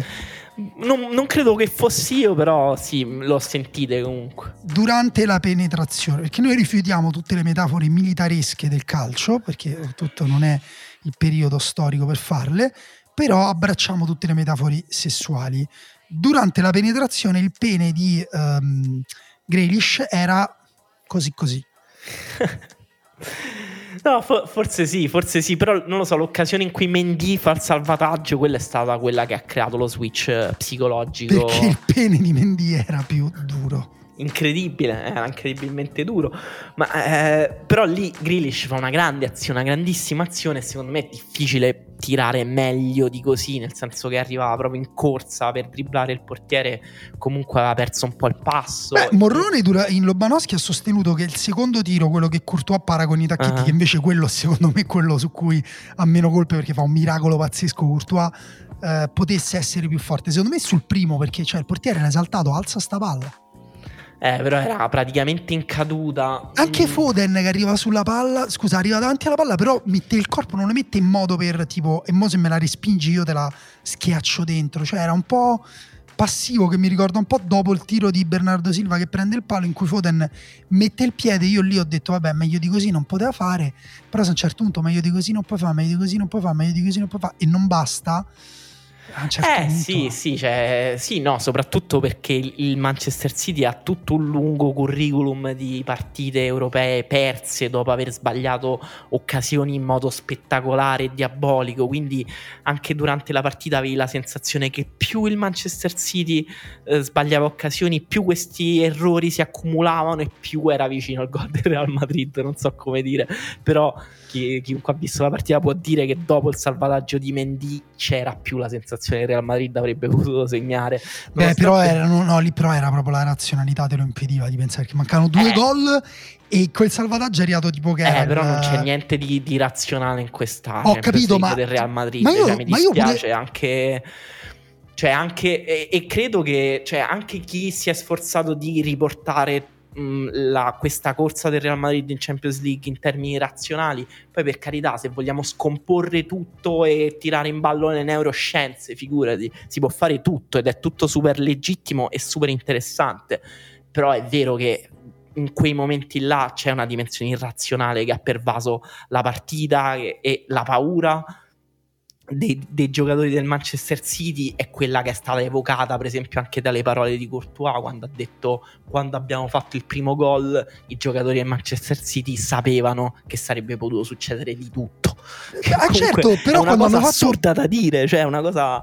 Quando hanno fatto il primo gol mancavano 5 minuti di recupero, io ho pensato incredibile, gli hanno rovinato la serata pure stavolta, vediamo se fanno questa follia, ma mai avrei pensato che al cross successivo lì entra in gioco, poi tra l'altro appunto la palla deviata di Asensio, cioè lì entrano in gioco troppe cose imponderabili, però imponderabile, però bravo chi l'ha fatto, ma tu te la sei fatta fare quella cosa là, cioè... Sì, te la sei fatta fare, tra l'altro come suggeriva un po' Daniele Morrone prima, questa nevrosi di Guardiola su come preparare le partite importanti di Champions League lo ha portato a un atteggiamento molto prudente, molto chiuso, insolitamente conservatore nella preparazione di questa partita, una partita in cui ha voluto proprio dopo il 4-3 dell'andata, in cui ha giocato una partita proprio a schiaffi con Real Madrid, in cui ha pensato: forse non mi conviene fare a schiaffi con una squadra che ha Benzema e Vinicius, sono in vantaggio, cerco di limitare le cose che succedono. Il risultato però è stato, insomma, che il Manchester City ha giocato molto male, soprattutto secondo me primo tempo, e poi nel secondo tempo però in qualche modo a un certo punto la partita sembrava comunque essere andata nei canoni, perché anche in una partita mal giocata, mal preparata, il Manchester City è comunque una delle 2-3 migliori squadre al mondo, sempre, anche nelle sue peggiori giornate, e cioè la squadra meglio messa in campo, la squadra che gioca meglio senza palla, la squadra che gioca meglio con la palla, la squadra che sembra avere le individualità anche per risolvere le partite. Bernardo Silva comunque ha fatto una partita pazzesca, Marezzo in una partita negativa ha trovato un gol incredibile, e comunque è una squadra fortissima, e il fatto che una squadra così forte riesca a implodere in 90 secondi è quello che abbiamo visto e rivisto con Guardiola negli ultimi anni, cioè la sua capacità di creare delle macchine perfette e allo stesso tempo delle macchine che possono andare in pezzi nel mare di variabili della Champions League è drammatico, a livello proprio teatrale, cioè non so se... perché poi ce le dimentichiamo, ma non so se ricordate per esempio la partita col Tottenham di Champions League, del Tottenham che poi fece la finale col Liverpool. E tu di quale partita parli? Del ritorno, semifinale di ritorno col Tottenham. Quella è la partita decisiva, perché in sostanza quella è quella in cui il City perde contro una squadra che stava giocando peggio la partita, facendo a schiaffi. Sì, incredibile, cioè quella partita poi piena di episodi, con un gol annullato se non sbaglio a Sterling, ad Agüero per un fuorigioco proprio millimetrico, il Tottenham che segna in situazioni assurde, non so se ricordate l'eliminazione col Monaco con Mbappé. Sì. Bella, cioè, tutte le eliminazioni incredibili. Il Lione, cioè quella con l'Olympic Lione, quella è stata veramente assurda. Sì, con la Coglione sì, tra l'altro partita secca durante le Final 8 di Lisbona, è tutto vero, però vi faccio un altro esempio per ritornare sui giocatori, perché si dice, perché c'è della verità secondo me in quella cosa lì in cui si dice però nel calcio i giocatori, sì, lo sa anche Guardiola, ripeto, Benzema gli piacerebbe averlo, eccetera eccetera, però quest'estate si parlava di 2 giocatori per Manchester City, Grealish, per cui io stravedo, cioè io ho scritto un pezzo quando stava all'Aston Villa, per me non è minimamente il problema del Manchester City, e come dice Emanuele quelle occasioni, cioè se le ha inventate lui, una qualità, una sensibilità, come si ricava il secondo tiro in quella stessa azione, appunto pochi giocatori al mondo lo fanno, però si parlava di lui e si parlava di Harry Kane, okay? Che volendo è un giocatore più limitato, tecnicamente, un giocatore così a occhio, cioè diremmo noi, l'abbiamo detto prima, meno da Manchester City, però un giocatore con una personalità di tipo diverso, semplicemente. Poi non voglio scendere nei dettagli. Per Guardiola il vero obiettivo era Grealish, infatti ha speso 100 milioni per Grealish, perché se spendeva 100 milioni per Harry Kane avrebbe avuto Harry Kane a disposizione. Voi non ci vedete un po' di, appunto, questa cosa che dico io, cioè magari quando si tratta di dover fare, compiere l'ultima scelta, anche un po' di sfiga, però magari anche un po' di incapacità a giudicare il potenziale umano di una persona, mentre invece per esempio Benzema o Camavinga o Vinicius, perché il Real Madrid ha sbagliato con Hazard, ha sbagliato con Gareth Bale, però quando ha preso questi ha preso gente con un carattere particolare, perché Vinicius tecnicamente poteva benissimo diventare un giocatore di alto livello, ma mediocre dopo la stagione. A me dispiace dirlo, perché effettivamente è uno dei luoghi comuni che vengono tirati fuori anche con maggiore violenza, questo su Guardiola che vuole i soldatini, però secondo me è vero, nel senso che ora i soldatini è violento usare quell'espressione, è esagerato, perché non si può dire certo che giocatori come De Bruyne, come Bernardo Silva non abbiano personalità, però allo stesso tempo è vero che Guardiola è comunque un allenatore che si mette molto al di sopra di qualsiasi individualità, e ogni giocatore a livello proprio anche tattico, tecnico, calcistico deve rientrare dentro i suoi principi, dentro le sue idee. Per esempio Grealish è un giocatore, è vero, molto tecnico, però è un giocatore anche molto anarchico, molto estroso, cioè che all'Aston Villa giocava in modo molto personale, molto originale, con una libertà nei suoi movimenti che al Manchester City è stata totalmente castrata. Infatti è stata una stagione mediocre per Grealish, che non è mai entrato davvero nei titolari, che non ha mai giocato nelle partite veramente importanti, ma perché è il classico anno di apprendistato di un giocatore che arriva al Manchester City e deve togliersi tutti i fronzoli individualistici che ha nella testa, perché deve giocare per la squadra, per i principi della squadra. Attenzione, questo non vuol dire che Guardiola non valorizzi i suoi giocatori, perché sarebbe semplicemente folle dirlo, però gli toglie secondo me parte della loro espressione individuale, e secondo me ne limita anche il carisma in campo. Aspetta Dani, volevo aggiungere un dettaglio, così rispondi in maniera completa. Può darsi che questo sia un problema specifico anche soprattutto sui giocatori che giocano sulle fasce, perché ricorda il Bayern Monaco Sané, chi era al Bayern Monaco, chi c'aveva lui? Douglas Costa però anche lì aveva, appunto, poi alla fine aveva ripiegato su un gioco ipermeccanico. Non voglio fare un monologo lunghissimo adesso, però partendo dal Bayern Monaco, sulle fasce lui responsabilizza molto i giocatori.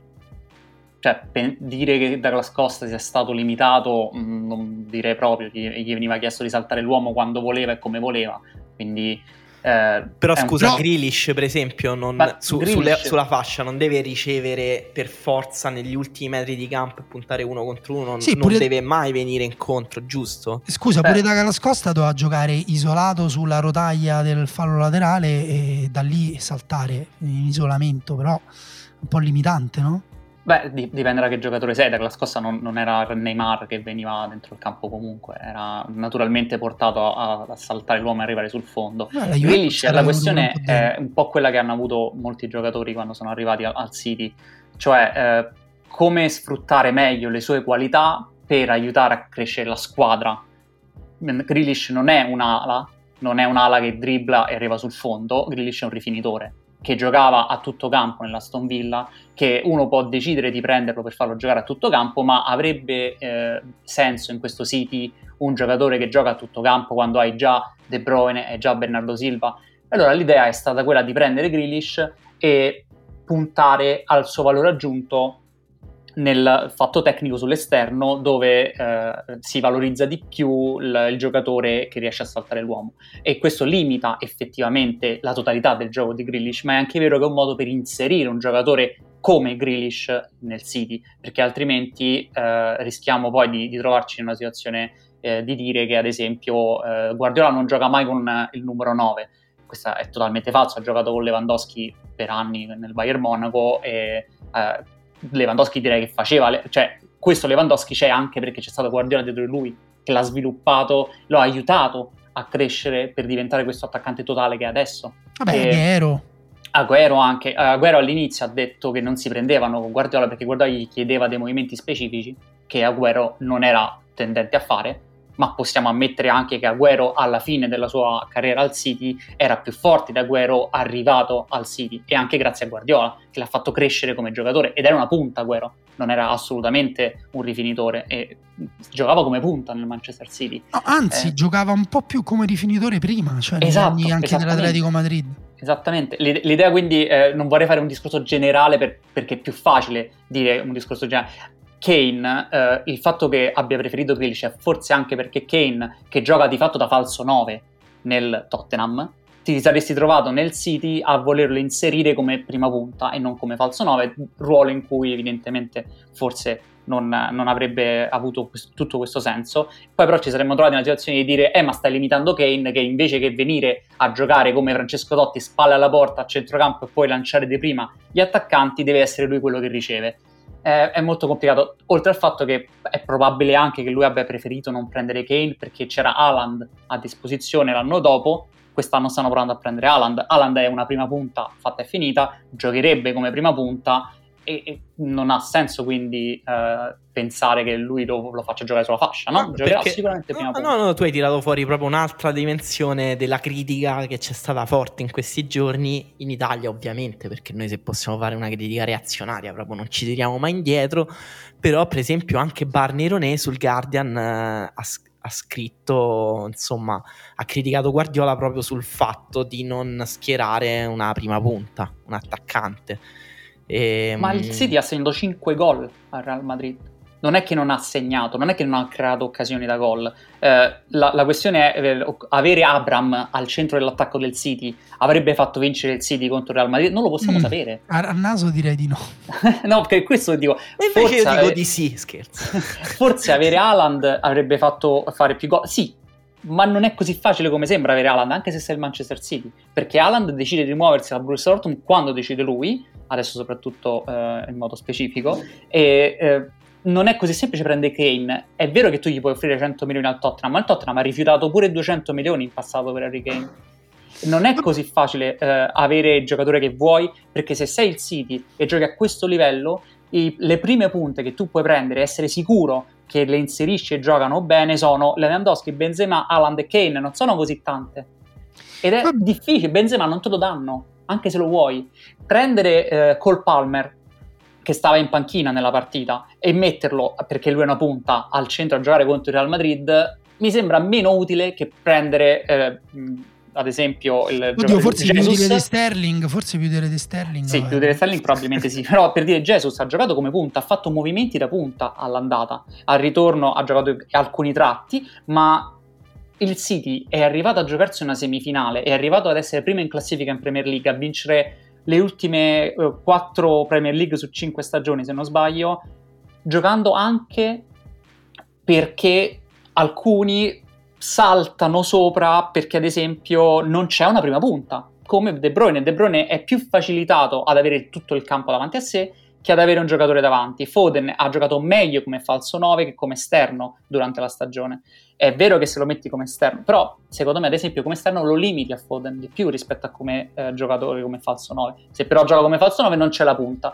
Io trovo che sia un modo di ragionare a compartimenti stagni, che non considera il fatto che la squadra è una totalità di giocatori, le connessioni che creano sono maggiori rispetto alle qualità del singolo, e l'allenatore deve pensare sempre a come creare queste connessioni il meglio possibile, come a far giocare De Bruyne, Bernardo Silva al meglio per poi portare la squadra a segnare i gol che deve segnare. Il Real Madrid ha subito gol in tutti i modi contro il Manchester City, o sbaglio? Sì, sì, vabbè, adesso vi chiedo però direttamente chi vince la finale, così insomma tagliamo un attimo la testa al toro. Sì, ne parlavamo quando non c'erano i microfoni. Io prima delle semifinali dicevo che il Real Madrid e il Liverpool avrebbero giocato la finale e il Liverpool avrebbe distrutto il Real Madrid, quindi confermo questa cosa, proprio lo dico proprio così, perché non c'è il Bernabeu e perché penso che questa sia la stagione del Liverpool in cui è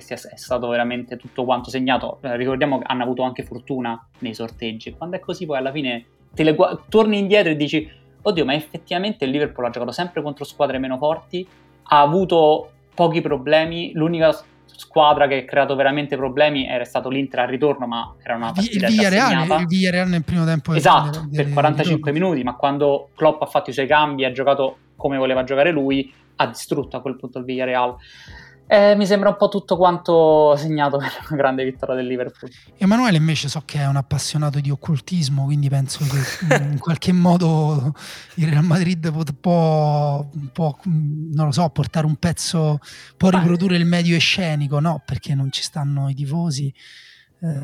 Però che può succedere? Medio scenico del Bernabeu, sì, però anche cioè, le finali, la storia europea delle finali del Real Madrid conterà qualcosa, e secondo me il percorso un po' più facile per una Champions League del Liverpool magari non è stato d'aiuto, perché il Liverpool effettivamente ha giocato poche partite europee di alto livello, E un po' si è anche visto, perché ha avuto comunque delle partite in cui ha giocato troppo a basso ritmo, in cui sì, si è controllato troppo, contro l'Inter, contro il Villarreal anche, cioè, ha giocato un primo tempo proprio brutto, veramente brutto, perdendo tutte le distanze difensive, e il Real Madrid viene da una condizione psicologica invece totalmente fresca, positiva, luminosa, arriva col campionato vinto.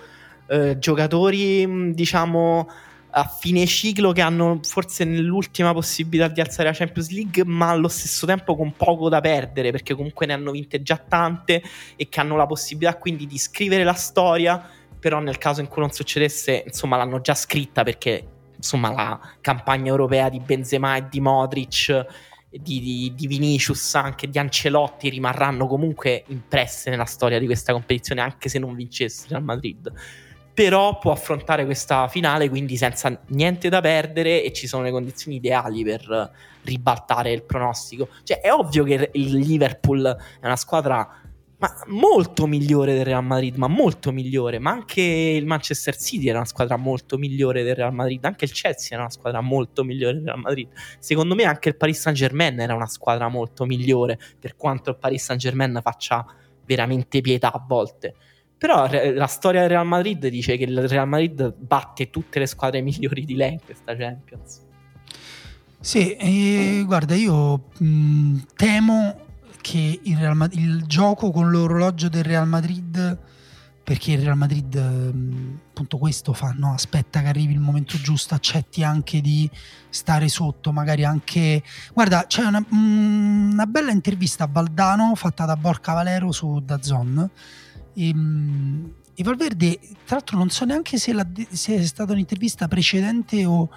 ma credo quasi per forza di cose precedente alla partita di ritorno con Manchester City. A un certo punto dice: tifare Real Madrid significa credere che è possibile. Una volta noi avevamo perso negli anni 70 con Borussia Mönchengladbach 5-1, la gente andava allo stadio al ritorno al Bernabeu per vedere come faranno a vincere 4-0 col Mönchengladbach, ma non c'era dubbio che lo avrebbero fatto. Infatti hanno vinto 4-0 e hanno passato il turno. Quindi l'idea di giocare con l'impossibile, di mettersi nei guai per poi uscirne, che è una cosa incredibilmente affascinante,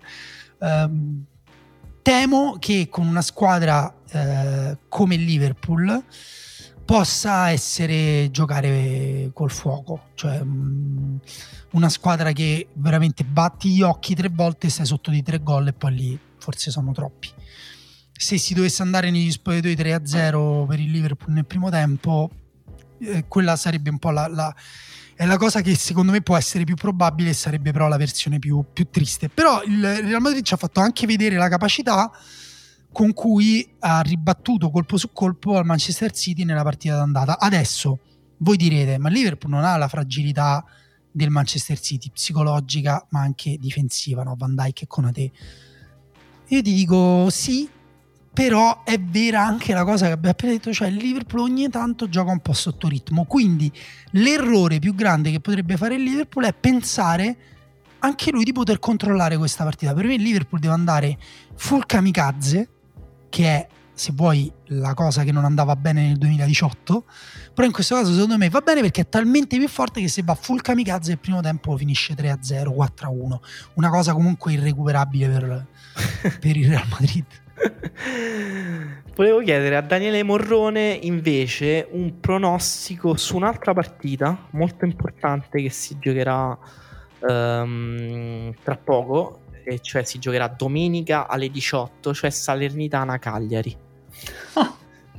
Sì. No, prima vi posso chiedere una cosa io in tema, ma a che si riferisce Gasperini quando dice che hanno aiutato la Salernitana? Ah, cioè, non lo so, Gasperini sta dicendo delle cose gravissime ma da mesi ormai, scendendo sempre più in basso nella, nessuno, cosa può raccogliere. No, ma tipo ci sono episodi perché non io ti giuro mi ha proprio sorpreso. Ma Gasperini comunque sostiene una teoria del complotto, ma non è che diciamo io sto interpretando le sue parole, cioè lui è molto esplicito su questo, cioè secondo lui c'è un complotto per sfavorire l'Atalanta, e, cioè è da mesi che dice a noi ci sono successe cose gravi, cose che sono uno scandalo per il calcio italiano, riguardatevi le cose che sono successe. Ed è vero che non se ne parla, cioè, di queste conferenze che fa Gasperini, perché sembra che stia parlando un po' da solo, però è da mesi, ripeto, che Gasperini sostiene che ci sia un complotto contro l'Atalanta. Sinceramente questa cosa sulla Salernitana non l'avevo sentita, non so, cioè, perché si riferiva anche alla partita tra Atalanta e Salernitana finita in pareggio. Posso dire che qualsiasi squadra pensa che ci sia un complotto contro di lei in Italia. Tifosi dell'Inter pensano che ci sia un complotto contro l'Inter, tifosi del Napoli contro il Napoli. È un po' la costante della Serie A, no? Però quello lo dice un allenatore. Sì, appunto, però penso che faciliti anche il fatto che sia allenatore dell'Atalanta, quindi abbia poco comunque impatto mediatico quello che dice Gasperini, anche perché... Allora c'ha ragione che c'è un complotto sulla... La spara talmente alta che dopo un po', se la spari così tanto alta ogni volta, dopo un po' nessuno ti ascolta, al lupo alla fine finisce che nessuno ti ascolta. Invece la cosa seria, parlando di cose serie, come ha detto Verdi dopo la partita di ieri, non deve pensare che è salva la Salernitana, che non penso che lo penserà che sia salva. Penso che questa squadra sia ormai decisa a prendersi a morsi qualsiasi avversario, e il Cagliari invece si trova in una situazione opposta. Il Cagliari penso che sia ormai in una spirale di discesa, da cui solitamente le squadre di questo tipo, cioè più forti in teoria sulla carta della zona retrocessione, finiscono poi sotto. Penso che la Salernitana dal punto di vista mentale sia ormai una squadra che, se fosse iniziata tutta quanta questa storia che sta facendo bellissima, se fosse iniziata a febbraio sarebbe a metà classifica. Bene, questo è interessante, no?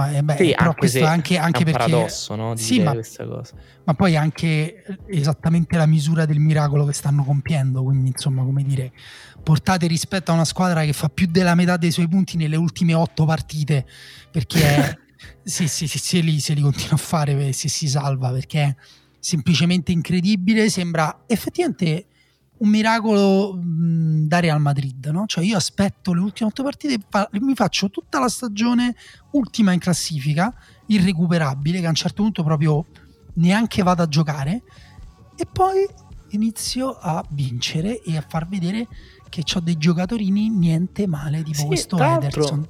Tra l'altro contro l'Atalanta la Salernitana ha fatto una grossa partita, cioè chiunque ha visto quella partita può confermare che la Salernitana per lunghi tratti ha giocato a un'intensità persino superiore a quella dell'Atalanta, e l'ha messa sotto sul piano proprio del pressing, anche della costruzione di occasioni pericolose dopo aver riconquistato palla nella metà campo avversaria. E contro il Venezia quindi si pensava un po', ok, hai sbranato l'Atalanta, anche se poi alla fine è pareggiato con un gol proprio negli ultimi 2 minuti, se non c'era quel gol di Pasalic forse davvero la Salernitana era quasi salva a questo punto, e quindi dicevi col Venezia vinci facilmente, invece la Salernitana ha vinto come si dice tra virgolette da grande squadra contro il Venezia, nel senso che ha sfruttato più o meno tutti gli episodi, però non ha fatto una grossa partita, anzi ha fatto una partita in cui ha lasciato palla al Venezia e ha lasciato che il Venezia si cuocesse un po' nella sua, nel suo non essere una squadra fondamentalmente, perché poi il Venezia ha pareggiato al 58esimo con Henry e lì comunque la Salernitana sembrava un po' cotta, comunque si era difesa per mezz'ora nell'ultima mezz'ora di partita, poi 9 minuti dopo ha segnato, ha trovato il 2-1 praticamente subito, e infatti Soncin, l'allenatore del Venezia, in conferenza era amareggiatissimo per questo, diceva nel nostro momento migliore abbiamo preso il 2-1. Sì, tra l'altro posso dire anche qui gol da Real Madrid, cioè palla flipper in area che si mette, si acchitta perfetta, perché è un giocatore molto forte, calci molto bene dritto per dritto sotto l'incrocio, comunque in porta appena entrato, Verdi era entrato da 10 minuti, la prima azione che fa praticamente. No, poi è chiaro che il merito di tutta questa di questa campagna, no, non tutto, però diciamo il grande merito ovviamente è di Nicola, la sua capacità motivazionale in queste situazioni impossibili che già aveva mostrato a Crotone eccetera, però la Salernitana sta anche facendo vedere dei giocatori incredibili, cioè adesso magari pompati dalla situazione con prestazioni un po' sopra le righe, però Boinen, Ederson, anche cioè, la capacità di Djuric di vincere i duelli aerei è un bug della Serie A praticamente, fa uno sport tutto suo. Chi è l'unico di noi tre ad avere una maglia di Djuric? Io. Per qualche ragione te. Perché sono anni che Djuric è così, però appunto vive nell'epoca in cui saper colpire di testa ormai è diventato un crimine, ormai non si può più colpire di testa. Colpa di Guardiola tra l'altro. Esatto, è di quei nani.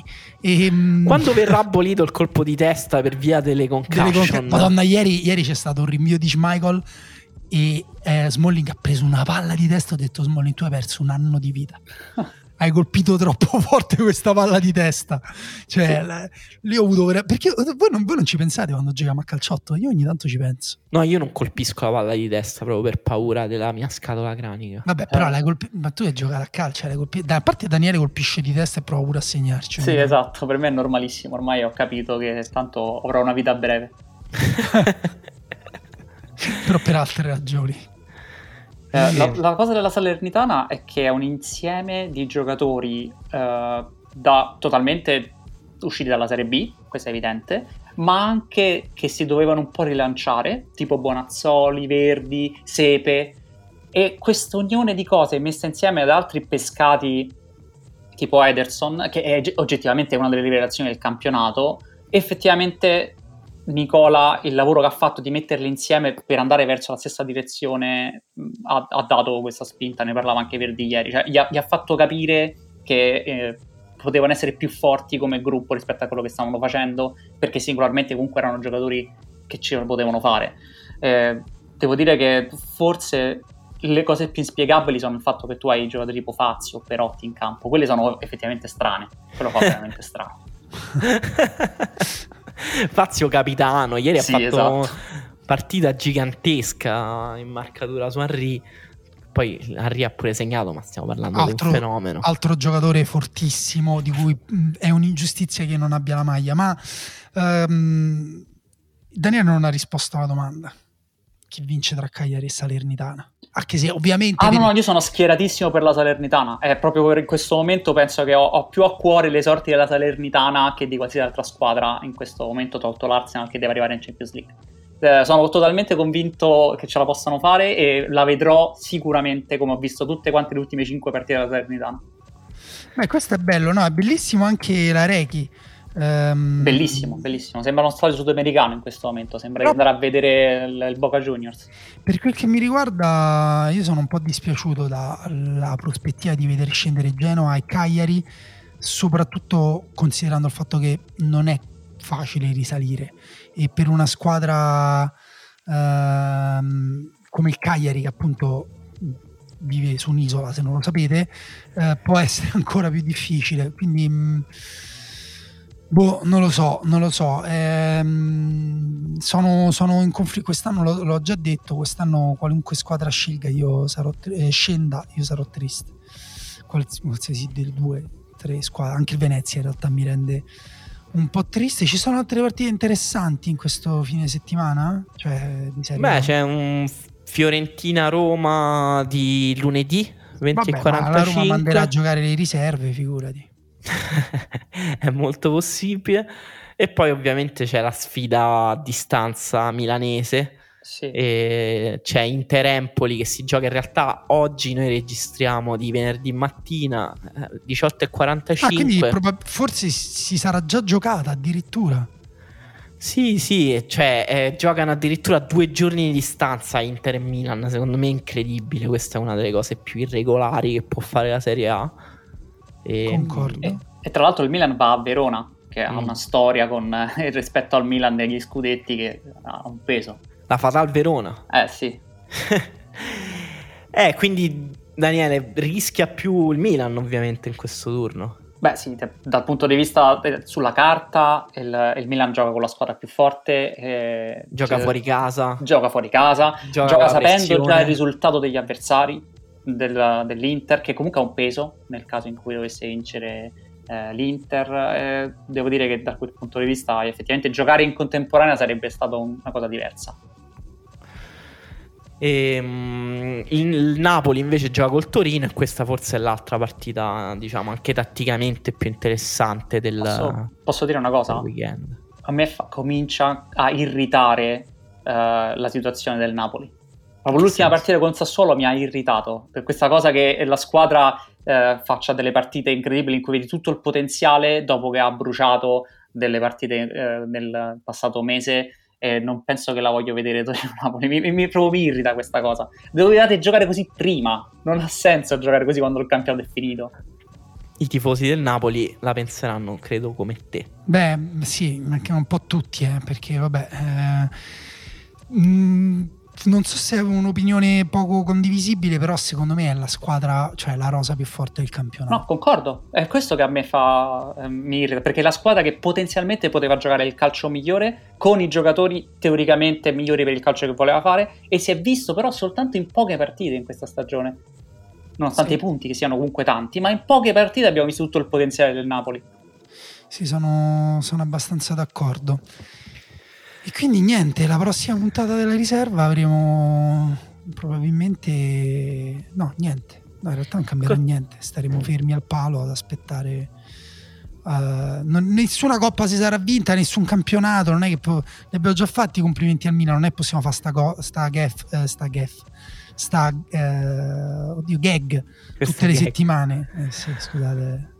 I colpi di testa questi sono. No, però ecco, per i nostri ascoltatori avranno il privilegio di avere la doppia reazione romanista alla finale, visto che poi quella di Simone non l'avete ancora beccata, e sicuramente nella prossima puntata di riserva Simone ci dovrà dire insomma come ha vissuto la partita di ieri contro il Leicester, e poi magari parliamo anche di una cosa di cui questa puntata è un po' passata in secondo piano rispetto al calcio giocato, che però è stata forse la notizia sportiva più importante della settimana, anche la più triste, cioè la morte prematura di Mino Raiola, su cui adesso non abbiamo detto niente perché abbiamo fatto 1:40 di calcio anche molto dettagliata, però è stata 1:40, è proprio vero che allo stadio il tempo vola. Ah, tu stai ancora allo stadio? Sì. Non te ne sei mai andato? Uscire. Sì, no, mi sono un attimo isolato. Stanno ancora cantando, stiamo cantando. Ma è vero che Mourinho ogni tanto ancora esce e incita la folla. È venuto a fare colazione.